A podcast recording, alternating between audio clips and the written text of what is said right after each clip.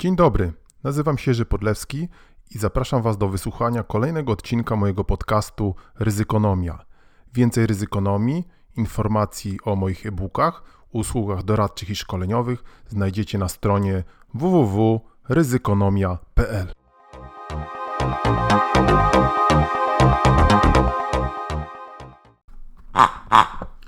Kolejny przegląd tygodniowy ryzyka ze świnką. Zaczynamy. dwudziestego dziewiątego maja na Dunaju w Budapeszcie straszny wypadek. Przewrócił się statek wycieczkowy staranowany w czasie złej pogody przez inny statek wycieczkowy tuż przy moście Małgorzaty. Cóż można powiedzieć, no podróżowanie nawet w najbardziej bezpieczne miejsca może się czasami skończyć bardzo niedobrze, szczególnie kiedy pada deszcz, kiedy jest, są bardzo trudne warunki pogodowe. Ryzyko nie śpi. Bardzo ciekawy wywiad z profesorem Królem w T V N dwadzieścia cztery. Polecamy Wam, jeżeli ktoś chciałby posłuchać.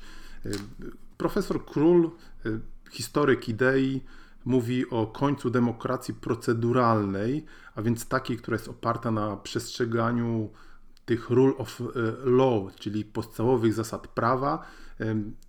Profesor Król również wieszczy, że czeka nas dwadzieścia lat chaosu. Gdzie indziej możemy czytać o nadchodzącej takiej, można powiedzieć, pokoleniowej, cywilizacyjnej walce o kształt demokracji, o ile w ogóle oczywiście będziemy mieli jeszcze z demokracją w Europie. Skończyły się właśnie wybory do Unii Europejskiej. Co z tego będzie? Wielokrotnie pisaliśmy i mówiliśmy, bardzo wielkie ryzyko. Następna rzecz, dymisja minister Czerwińskiej również nam się szykuje, związana z budżetem. Minister finansów oczywiście, ekonomistka. Ciekawa sprawa, bo o tej dymisji mówiło się już wcześniej, kiedy planowało się kolejne etapy, jak to ktoś ładnie ostatnio powiedział, masarni wyborczej. Ta masarnia wyborcza widać rozkręciła się w najlepsze. Budżet oczywiście póki ma, co ma się dobrze, natomiast na pewno nie będzie się miał tak dobrze już pod koniec roku, już w przyszłym roku. Ta dymisja minister Czerwińskiej jest jedynie po tego, można powiedzieć, zapowiedzią, ale cóż, zabawa trwa. Trochę z innej beczki, e-hulajnogi. Wszyscy możemy je na pewno zauważyć na ulicach naszych miast, przemykają między nami.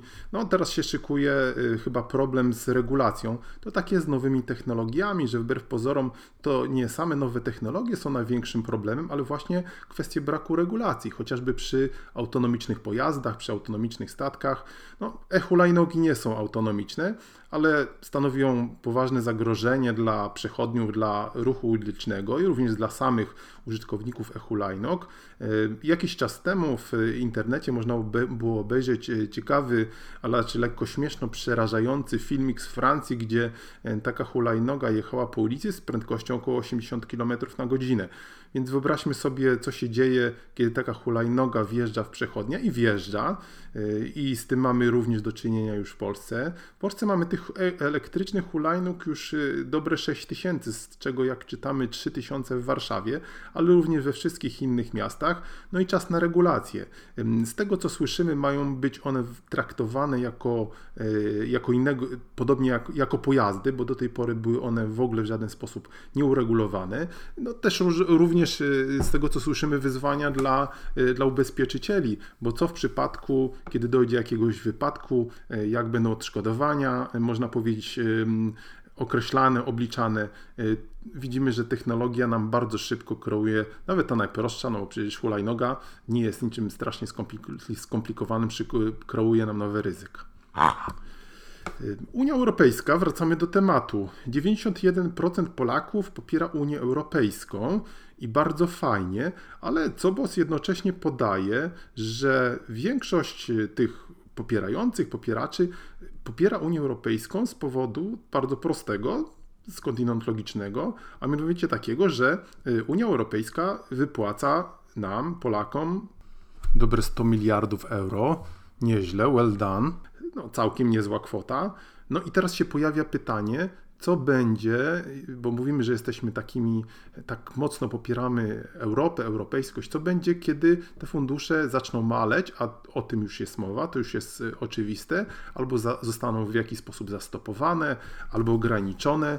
no wtedy zobaczymy, można powiedzieć, nasza europejskość, nasza europejskość, nie nasza może, nie moja, ale w każdym razie ta europejskość Polaków stanie być może pod znakiem zapytania i wtedy co dalej? Czy ziszczą się te różne szare, pesymistyczne, można powiedzieć, scenariusze, chociażby związane z polexitem?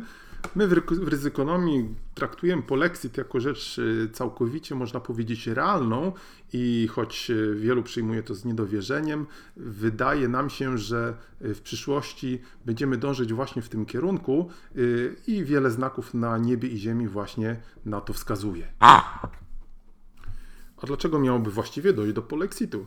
No chociażby z powodu problemów finansowych, z powodu problemów budżetowych, załamania gospodarczego. A dlaczego to miałoby nastąpić?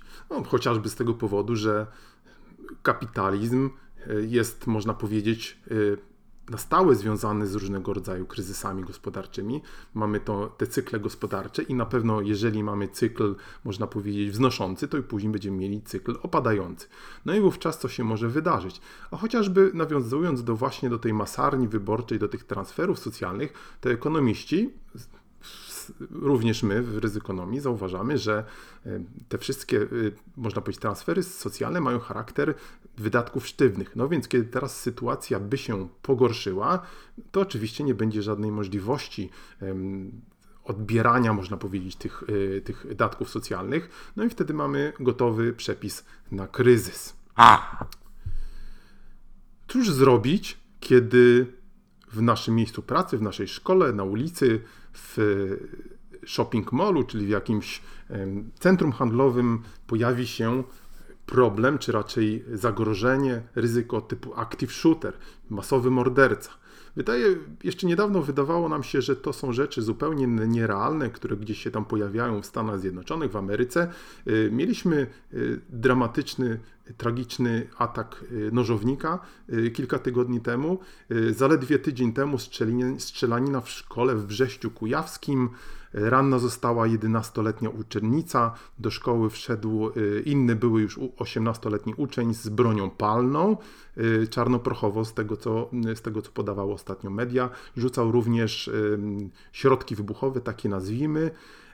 I cóż, widzimy, że nie są to wcale sytuacje, można powiedzieć, egzotyczne. Całe szczęście, i tu ciekawy wydaje mi się element, otóż dyrektorka tej szkoły, kierowniczka tej szkoły wspominała o tym, że kilka tygodni temu w szkole przeprowadzano, czy kilka miesięcy temu przeprowadzano takie specjalistyczne szkolenie dla całej kadry i dla, dla uczniów, jak się zachować w przypadku takim właśnie, jak się mogłoby wydawać bardzo egzotycznym, więc uczniowie wiedzieli mniej więcej, jak się zachować. Oczywiście tam z tego, co czytamy, bardzo bohatersko zachował się, zdaje się, woźny, który obezwładnił tego napastnika, no ale krótko mówiąc, co robić? Przypominamy tutaj starą zasadę run, hide, fight, czyli biegaj, biegnij, uciekaj, chowaj się i walcz. Krótko mówiąc, na czym polega? Jeżeli znajdziecie się w takiej sytuacji, że w waszej okolicy, w waszej bezpośredniej sąsiedztwie, w waszym zakładzie pracy, biurze, szkole pojawi się taki active shooter, czy osoba z jakimś niebezpiecznym narzędziem, przede wszystkim uciekajcie. Zostawcie wszystkie swoje, wszystkie swoje rzeczy, one są dużo mniej ważne, nieporównywalnie mniej ważne, w ogóle nieważne w porównaniu z waszym życiem. Dlaczego ważna jest ucieczka? Otóż wszystkie statystyki mówią, że taki atak active shootera, takiego masowego mordercy trwa od pięciu do siedmiu minut, czasami nawet krócej, bo po tym czasie przyjeżdżają właściwe służby i obezwładniają, cokolwiek by to oznaczało, tego, tego napastnika, więc ta ucieczka może wam uratować życie. Uciekajcie. Jeżeli nie możecie uciekać, chowajcie się. Schowajcie się pod stoły, zabarykadujcie się w pomieszczeniu, w jakimś, w jakimś niedostępnym miejscu, utrudnijcie napastnikowi czy napastnikom dotarcie do was, bo on prawdopodobnie będzie szukał łatwiejszych ofiar. W przypadku, kiedy byście się jednak nie mogli ani uciec, ani schować, wtedy walczcie. Walczcie bezwzględnie, walczcie zdecydowanie, bo walczycie o swoje życie. Oczywiście łatwiej powiedzieć niż zrobić, ale jest to taka, taki zbiór prostych, można powiedzieć, zasad, prosty algorytm, który być może może wam się przydać i być może kiedyś wam uratuje życie. A! Następna sprawa dosyć dramatyczna. Kilka lat temu, w dwa tysiące piętnastym roku, czternastego piętnastego października miało miejsce, no dzisiaj będzie znowu o jakichś dramatach, ale widzicie, że one się pojawiają ostatnio coraz częściej chyba. Na Uniwersytecie Przyrodniczo-Technologicznym w Bydgoszczy miała miejsce panika. Trzy młode osoby zostały stratowane i teraz słyszymy, że wkrótce ma zapaść wyrok w tej sprawie. O ryzykach imprez masowych, o konieczności ich organizacji również mówiliśmy wielokrotnie. Mamy oczywiście stosowne ustawy, ale ustawy jedno, a umiejętność zachowania się, umiejętność zorganizowania i przede wszystkim umiejętność zarządzania ryzykiem, a więc zidentyfikowania ryzyk, ich oceny i przygotowania się na nie, to jest inna sprawa. Czy z tym jest lepiej? Nie wydaje nam się i potwierdzają nam to również eksperci z tej dziedziny. Ja chociażby wczoraj byłem na takiej dużej imprezie masowej, gdzie przy bramce stali panowie z wykrywaczami metali, metalu. Muszę powiedzieć, że wyglądało to dosyć śmiesznie, bo oni tymi wykrywaczami metalu tylko jako tako, można powiedzieć, smyrali po ubraniach wchodzących. A żeby było śmieszniej, to dokładnie parę metrów dalej można było przeskoczyć z dowolną bronią, z dowolną bronią biała, nawet chyba z karabinem maszynowym. I tam nikt nie stał. Więc czy to jest zabezpieczenie imprezy masowej? Raczej nie. A! Zarządzanie ryzykiem w medycynie to jest kwestia, która nas od zawsze interesowała i muszę powiedzieć, że był taki moment, kiedy wydawało nam się, że dobrze jest zainwestować czas i, i można powiedzieć i własne zasoby i wysiłki, żeby i przygotować szkolenia i może również eksplorować pod względem, można powiedzieć, doradczo-szkoleniowym ten temat zarządzania ryzykiem w medycynie. No cóż, tu proszę Państwa, drodzy słuchacze, nic się od dawna nie zmieniło. Może jest nawet gorzej, bo przecież w naszej medycynie wcale nie jest lepiej, tylko gorzej. Słyszymy dopiero co o kolejnych strajkach i protestach medyków. No i jaką, i oczywiście pojawia nam się tutaj, czy cały czas istnieje, olbrzymi problem błędów medycznych, medical malpractice. Kwestia uregulowana niby jakiś czas temu w poprzedniej ustawie o, o podmiotach leczniczych, o działalności leczniczej. Nic tak de facto od tego czasu nie zrobiono. Próbowano wprowadzić darmowe, przepraszam, yy, obowiązkowe ubezpieczenia. Yy, to również nie wypaliło. No i teraz jest następny pomysł penalizacji, tak? Nowelizacja artykułu sto pięćdziesiąt pięć kodeksu karnego i znowu teraz zarówno, ja już nie będę komentował całego, można było wiedzieć, tematu olbrzymiego tej właśnie zmiany kodeksu karnego, o którym mówią eksperci, mówiąc, że to jest kompletna, można powiedzieć, wolna amerykanka. W każdym razie według tego nowego artykułu kodeksu karnego lekarze będą właściwie, jeżeli stwierdzi się ten błąd medyczny, bo już nawet nie zdarzenie medyczne, to też jest ciekawe, bo w ustawie o działalności leczniczej mówi się o zdarzeniu medycznym, więc gdy zapadnie wyrok, to lekarze będą trafiali do więzienia, jak mówią eksperci, nawet na, do dziesięć lat i tutaj możliwości jakiegoś złagodzenia kary czy tak zwanych zawiasów będą niewielkie. No, drodzy słuchacze, nie tak się zarządza na świecie, w, cywiliz- w cywilizowanym świecie, ryzykiem błędów medycznych. To będzie miało, jeżeli ten punkt wejdzie w życie, a jest on, można powiedzieć, taki bardzo publicystyczny, ładnie wygląda, to będzie miało również, jak wskazują eksperci i medycy, bardzo negatywny wpływ na zainteresowanie również tymi najbardziej, można powiedzieć, ryzykogennymi profesjami medycznymi, jak na przykład położnictwo czy kardiologia, gdzie kardiochirurgia, gdzie ta ym, ryzyko błędów medycznych jest bardzo duże. Po prostu lekarze będą się bali wykonywać takie profesje, bo będą mogli trafić do więzienia nawet na dziesięć lat. Czy o to chodzi w zarządzaniu ryzykiem błędów medycznych? Na pewno nie. To był krótki przegląd, kolejny ze Świnką, ryzyk z ubiegłego tygodnia i nie tylko. Do usłyszenia, słuchajcie nas, polecajcie nas. Bye, bye, bye, bye.